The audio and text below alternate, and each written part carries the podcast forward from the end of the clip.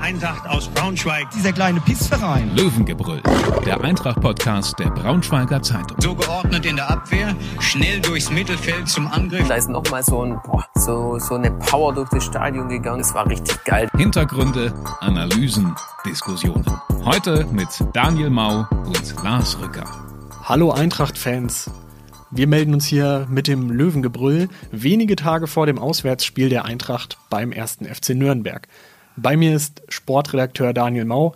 Ich habe mir mit ihm zusammen am Sonntag das furiose 3 zu 3 gegen Arminia Bielefeld angeschaut. Und ja, Daniel, wie fandst du denn das Spiel?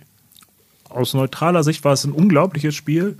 Und ähm, ja, eigentlich muss man auch sagen, auch als Eintracht-Fan kann man da auf seine Kosten, wenn man sich die ersten 20, 21 Minuten wegdenkt, war es ein super Spiel, weil die Eintracht nach diesem 0 zu 3 Rückstand ja eine unglaubliche Aufholjagd hingelegt hat, toll gekämpft hat, ähm, toll zurückgekommen ist, aber es bleibt natürlich so ein kleines oder ein kleines großes Aber, weil äh, natürlich am Ende 3-3 stand, was sich wie ein gefühlter Sieg ähm, anfühlt, aber dann trotzdem äh, vielleicht auch zu wenig ist, um da wirklich unten rauszukommen. Und diese Defensivschwäche doch ja schon Sorgen macht für die nächsten Wochen. Und das ist wirklich so ein bisschen kleine, der kleine Haken an dieser schönen Geschichte. Ja, es könnte so ein bisschen die Situation verklären, wenn man jetzt denkt, oh, 3-3, richtig starke 70 Minuten abgeliefert. Aber zur Wahrheit gehört ja eben auch, dass man eigentlich nach 21 Minuten nicht 0 zu 3 zurückliegen darf in dieser zweiten Bundesliga, wenn man noch Zählbares mitnehmen will, im Normalfall. Und äh, Bielefeld war ja nach diesen, zu, oder spätestens nach dem zweiten Treffer durch Immanuel Ferrei klinisch tot. Ja, auf jeden Fall. Und äh, was man ja nicht vergessen kann, also wenn es jetzt das eine Spiel wenn man nur diese, auf dieses eine Spiel guckt, dann kann man natürlich sagen, okay, das war die tolle Aufholjagd und, und die Mannschaft hat gekämpft, die Mannschaft lebt, ist, ist ja auch alles richtig. Das Problem ist ja eher, wenn man die Spiele davor sich anguckt, war es ja ähnlich. Also gegen Kiel lag man äh, auch 0-3 hinten. Ähm, da hat es ein bisschen länger gedauert. Auch da kam man dann zurück, hat nicht zum Unentschieden gereicht, aber ähm, auch da war es dann sozusagen defensiv zu wenig. Äh, gegen Düsseldorf hat man auch drei Gegentore bekommen. Gegen den HSV hat man vier Gegentore bekommen. Also das ist in der Masse ähm, schon einfach zu viel. Und äh, gerade diese frühen Gegentore jetzt in den vergangenen Spielen sind ja schon etwas, wo man, glaube ich, in der Mannschaft drüber sprechen sollte und eigentlich auch meiner Meinung nach muss. Und das sind so ein bisschen die Sorgen für die Zukunft. Und natürlich, klar, hinten raus, diese 70 Minuten, haben wir jetzt beide schon gesagt, äh, haben so ein bisschen positiv gestimmt und man geht eigentlich eher mit einem guten Gefühl vielleicht sogar raus. Aber man darf natürlich diese Anfangsphase nicht ausblenden. Ja, das kann halt wieder trügerisch sein. Ähm, und dann steht man nach dem Nürnberg-Spiel schlecht da. Bielefeld jetzt Trainer, Manager entlassen, da brennt richtig der Baum. Eigentlich machen die Vereine das ja immer vor dem Eintracht-Spiel und leiten da dann die Trendwende ein, aber ähm, diesmal, Gut, dass es diesmal, diesmal war es andersrum. Aber ich muss sagen, das ist eine Mannschaft, die aus der Bundesliga abgestiegen ist. Da ist der Umbruch ja völlig misslungen und ähm, eigentlich muss man sich aus der Eintracht-Sicht noch ärgern, dass man da nicht gewonnen hat. Man war hinten raus ja sogar auch vielleicht genau, sogar die, dem, dem Sieg ein bisschen näher, muss man echt zugeben. Die ne? besseren Chancen waren da. Ich glaube, es war auch eins der ersten Spiele in dieser Saison, in der die Eintracht mehr Ballbesitz hatte als der Gegner. Wobei das ja nicht immer ausschlaggebend ist, aber in dem Fall, glaube ich, doch schon ähm, sehr auffällig war. Ja. Eine Sache, über die wir vielleicht noch sprechen müssen, ist äh, die berühmte Eintracht-Torwart-Diskussion. Wie stehst du dazu, Lars? Ähm, jetzt hat Jasmin Fesic ähm, einen unglücklichen Tag hingelegt. Das, 1, äh, das 0-1 kann er, glaube ich, ähm, ja, kann er nichts für. Bekommt aber natürlich an, den, an die Hacke, hat er gesagt, oder einen Teil vom Rücken oder so. Auf jeden Fall springt das ähm, von ihm dann der Ball ins Tor. Ähm, und beim zweiten sieht er auch nicht gut aus. Ähm, jetzt ist das eine alte Diskussion, ob man da vielleicht doch einen Wechsel irgendwie zwischen dem Pfosten vornehmen soll. Wie stehst du dazu? Ja, man spürt auf jeden Fall schon, dass, ähm, dass das im Umfeld die Leute bewegt. Es gibt auch da mal wieder zwei Lager. Ähm, es wird heiß diskutiert. Ich, ja, also bei diesem ersten Schuss von Kohnsbruch, da kann er eigentlich nichts machen. Und ähm, auch dieses 0 zu 2 sollte man nicht unterschätzen. Der, der Schuss kommt verdeckt. Aber ein Torhüter seiner Erfahrung sollte es eigentlich hinbekommen, den nicht unbedingt zentral abprallen zu lassen. Das finde ich, kann man ihm anlasten. Und äh, ich denke, da ist er auch selbstkritisch genug, um, um zu wissen, dass das äh, eine unglückliche Situation von ihm war. Aber wir haben ja eben schon über diese besagten 20 Minuten gesprochen. Da stimmte natürlich bei der Eintracht im Verbund nichts. Ähm, seine Vorderleute haben ihn auch im Stich gelassen, haben diese, diese Torschüsse und diese Flanken einfach nicht verhindert, äh, nicht entscheidend gestört. Und dann kann man als Torhüter eben auch mal blöd aussehen.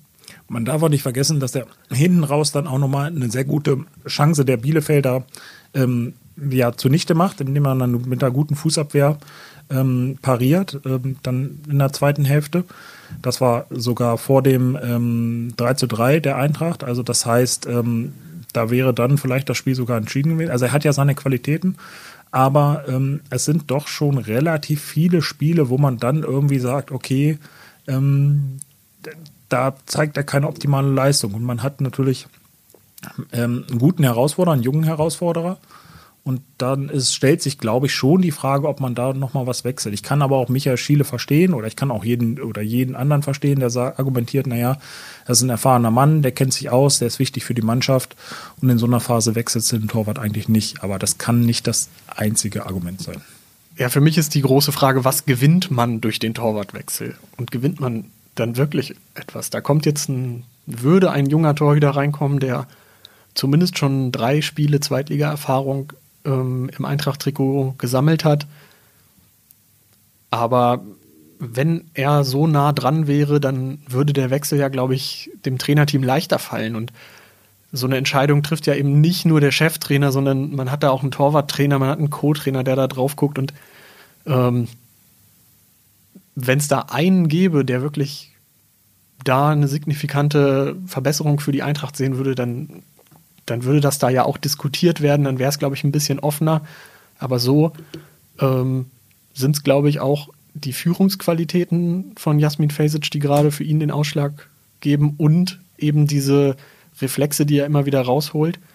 Äh, ja, da muss man dann sehen, Ron Torben Hoffmann auf jeden Fall ein Mann für die Zukunft.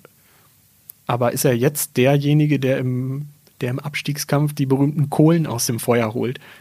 Das ist äh, eine gute Frage und ähm, ja, die Frage ist ja dann auch, ähm, also betrifft ja nicht nur den Torhüter, sondern auch die, wie du schon gesagt hast, die, die Vorderleute davor. Da steht's ja dann auch so ein bisschen ähm, das Problem an, dass da einfach zu viele verletzt waren oder immer noch sind. Ähm, gerade gegen Bielefeld muss man sagen, ja, war so mein Eindruck, dass die Mannschaft das eigentlich dann auch nicht kompensieren kann auf Zweitliganiveau. Dass es wirklich schwierig oder sagen wir mal so an der Grenze ist. Letztlich haben sie ja dann auch noch einen Punkt geholt und äh, wie gesagt eine tolle Aufholjagd gestartet. Aber ähm, mit der Defensivleistung wird es dann schon schwer, den Klassenerhalt einzutüten. Und da sind wir ja beim Punkt, hofft man ja, dass so ein bisschen ähm, oder dass einige Spieler demnächst zurückkommen werden.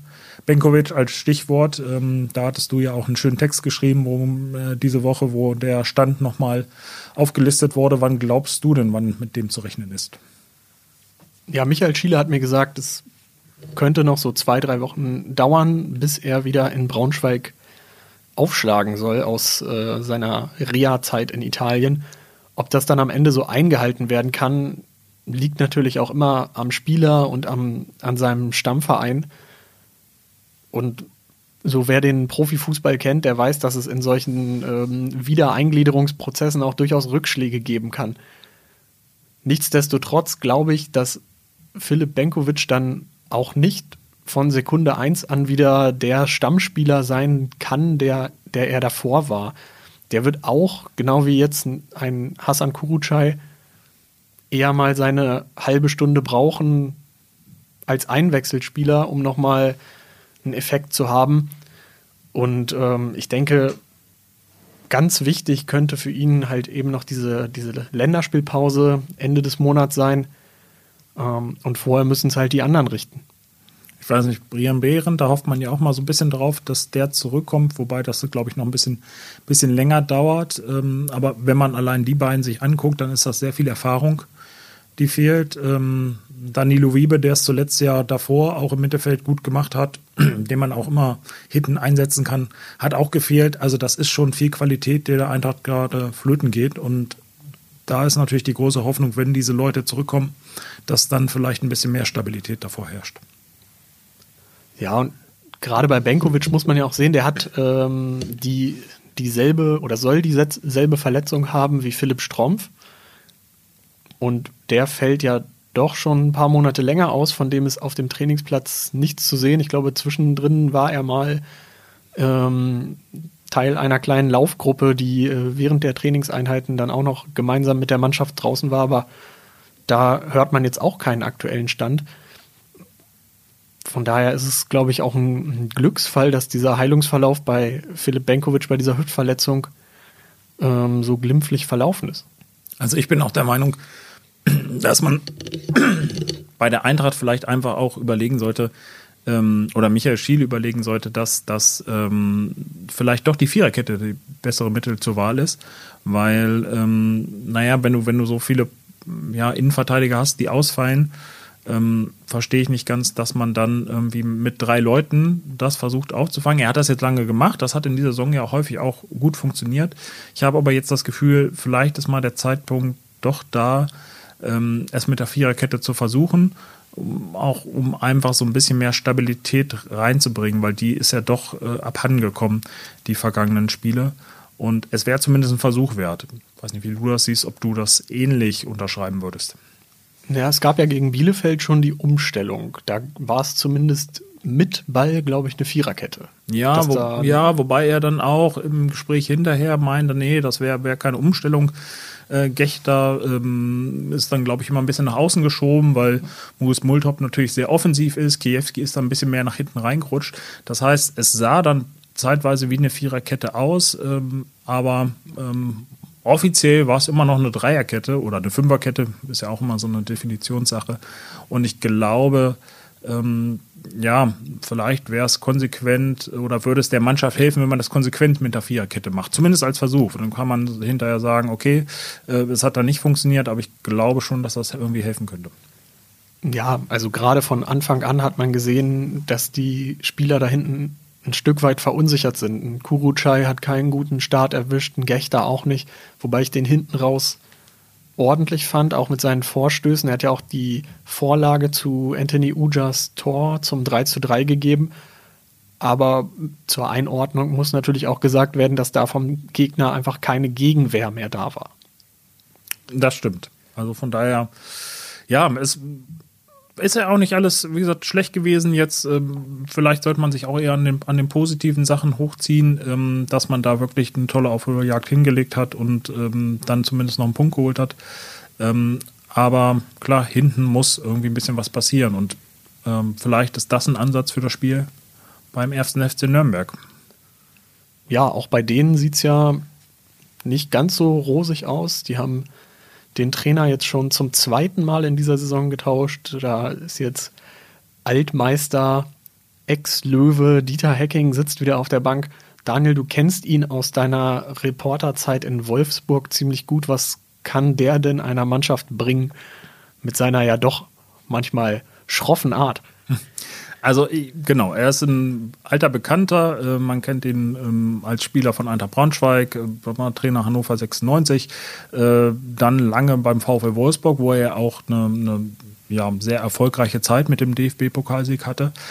Ähm, ich glaube, wenn man so ein bisschen in seine Karriere guckt, die er ja eigentlich als Trainer schon beendet hatte, ähm, fällt doch auf, dass er immer, wenn er, wenn er neu zu einem Club kam oder ein Club in der Krise war oder eine Mannschaft irgendwie ähm, ja, Schwierigkeiten hatte, wieder in die Erfolgsspur zu finden, dass er mit recht einfachen Mitteln und einer klaren Ansprache die relativ schnell stabil bekommen hat. Und das ist ja jetzt auch so ein bisschen gefragt.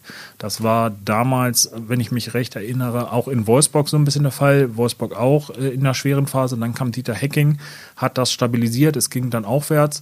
Danach war dann irgendwie so ein bisschen diese, diese Weiterentwicklung nach dem Erfolg im DFB-Pokal. Die hat so ein bisschen gefehlt und äh, daraufhin war dann das Engagement dann auch für ihn beendet. Ähm, jetzt in Nürnberg aber und könnte ich mir dann wieder vorstellen, dass diese alte Dieter Hacking-Schule vielleicht dann doch funktioniert, weil er dann sagt, okay, wir konzentrieren uns auf die Basics, wir konzentrieren uns hier auf ähm, ein klares Spiel, äh, wir machen keine verrückten Ideen. Ähm, glaube, da hat er dann eine ganz gute Ansprache, dass er vielleicht dann auch nur eine Mannschaft nicht überfordert, wie es vielleicht der eine oder andere junge Trainer macht, der dann ganz viele besondere Sachen machen will. Er, er lässt dann vielleicht den einfachen Fußball spielen. Könnte ich mir zumindest vorstellen und dass das den Nürnbergern hilft, aus dieser Krise rauszukommen. Ich glaube ja, Dieter Hecking würde nicht von Basics sprechen, sondern von Grundlagen. Entschuldigung, das war natürlich mein Fehler. Aber ja, da, da würde ich mitgehen bei der These.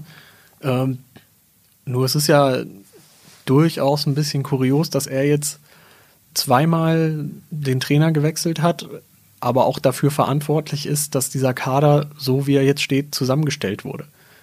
Zusammen ja. mit seinem Assistenten Olaf Rebbe. Ja, den man ja auch noch aus Wolfsburger Zeiten als ähm, Sportdirektor und äh, Geschäftsführer Sport kennt. Ähm, ja, also es ist irgendwie eine paradoxe Situation. Ne? Also, wie du schon sagst, er, er, hat den Kader zusammengestellt, er hat vielleicht den, oder er hat die Trainer ausgesucht und jetzt korrigiert er so ein bisschen seine eigene Fehler, Fehler, indem er dann sich wieder an die Seitenlinie stellt oder auf den Trainingsplatz.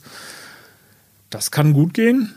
Wenn es schief geht, muss man sagen, verliert er gleich beide Jobs. Ähm, glaube, die Trainer, die, der Trainerposten ist ja wirklich nur äh, jetzt äh, für diese kurze Phase, für die Saison noch angelegt. Ähm, aber wenn das halt misslingt, dann braucht äh, Nürnberg auch auf der höheren Ebene vielleicht da eine Neuaufstellung. Ja, äh, Eintracht in Nürnberg, zumindest in meiner Erinnerung immer ein, ein schwieriges Kapitel. Da gab es jetzt in der letzten Zweitligasaison unter Daniel Meyer ein hart erkämpftes Unentschieden. Aber ich erinnere mich noch an diese fiese Erstligasaison mit den vielen verschossenen Elfmetern in einem Spiel. Ja, kein gutes Omen, aber ich weiß nicht, ob das, die Erstligasaison ist ja auch schon ein bisschen her, oder? Meinst du, das spielt noch eine Rolle bei den Spielern? Es kommen ja immer mal wieder so Fragen zu, zu äh, vergangenen Ereignissen. Ich glaube, für die Spieler macht das jetzt nicht so einen großen Unterschied. Aber Nürnberg jetzt wieder mit einem kleinen Negativerlebnis beim, H äh, beim HSV deutlich verloren. Gut, die stehen oben. Da kann man auch verlieren. Da hat Eintracht auch verloren. Ähm, ja, ich glaube einfach, dass es, äh, was du ja sagst, ähm, dass vielleicht auch diese vergangenen ähm, Ergebnisse der Eintracht in Nürnberg ein Zeichen dafür sind, dass es da sehr schwer ist. Also auch wenn die Nürnberger keiner guten Phase sind und ja, die vergangenen Jahre auch immer mal so auf, ihre Auf- und Abs hatten, ähm, ist es doch so, dass das gerade in Nürnberg, glaube ich, immer eine schwere, eine große Herausforderung ist. Äh, ich meine, es ist ein Traditionsclub, ist ein, ein ja, tolles Stadion eigentlich, ein großes Stadion, meistens eine gute Kulisse. So, und das ist natürlich schon was anderes, als wenn du dann vielleicht bei einem, ach, ich will jetzt niemand zu nahe treten, aber in Sandhausen spielst, das ist jetzt, glaube ich, dann doch nochmal. Sandhausen ist auch unangenehm. Ist auch unangenehm. Ich glaube, in der zweiten Liga ist alles, äh, keine, gibt es keine Aufgabe, wo ein Trainer sagt, ja, da fahren wir ganz locker hin und das wird eine ganz einfache Angelegenheit für uns. Aber ähm, ich würde schon sagen, dass die Nürnberger gerade zu Hause vielleicht dann auch ähm, eine harte Nuss werden und eine große Herausforderung für die Eintracht. Ja, also es ist jetzt wieder oder eigentlich läuft die heiße Phase schon seit, äh, seit mehreren Wochen. Bielefeld konnte man durch dieses 3-3 und nur einen Punkt nicht unbedingt ähm, ähm, stark hinter sich lassen. Da reicht dann auch wieder ein Spiel, um, um tief reingezogen zu werden in den Abstiegskampf oder noch tiefer. Von daher muss die Eintracht da wieder punkten, bestenfalls dreifach und sich auch Mut und Selbstvertrauen holen für die nächste Woche, wenn das ähm, Derby gegen Hannover 96 ansteht. Das wird natürlich für alle nochmal ein Highlight. Ähm, die, die Fans haben sich ja auch schon so ein bisschen drauf eingestimmt in den vergangenen Heimspielen. Ähm, und auch die Spieler wurden jetzt dazu zu befragt, ähm, aber die versuchen das natürlich berechtigterweise so ein bisschen wegzuschieben. Weil ich glaube, die Konzentration sollte jetzt erstmal auf Nürnberg liegen und dann kommt 96 und dann Genau, dann geht zur Sache. Konzentrieren wir uns vielleicht auch mal auf Nürnberg. Daniel, was tippst du beim Club? eigentlich wäre ja mal ein Sieg wieder drin, ne? Aber so richtig, ähm, ich glaube, die Eintracht wäre mit dem Unentschieden schon ganz gut bedient und könnte dann im Derby richtig loslegen. Deswegen sage ich 1-1 in Nürnberg. Ich sage 3-2 Sieg in Nürnberg. Oh Mensch, du bist ja optimistisch. Ja, das war's mal wieder von uns. Vielen Dank fürs Zuhören. Bis bald. Bis dann, ciao. Mehr Podcasts unserer Redaktion finden Sie unter braunschweiger-zeitung.de slash podcast.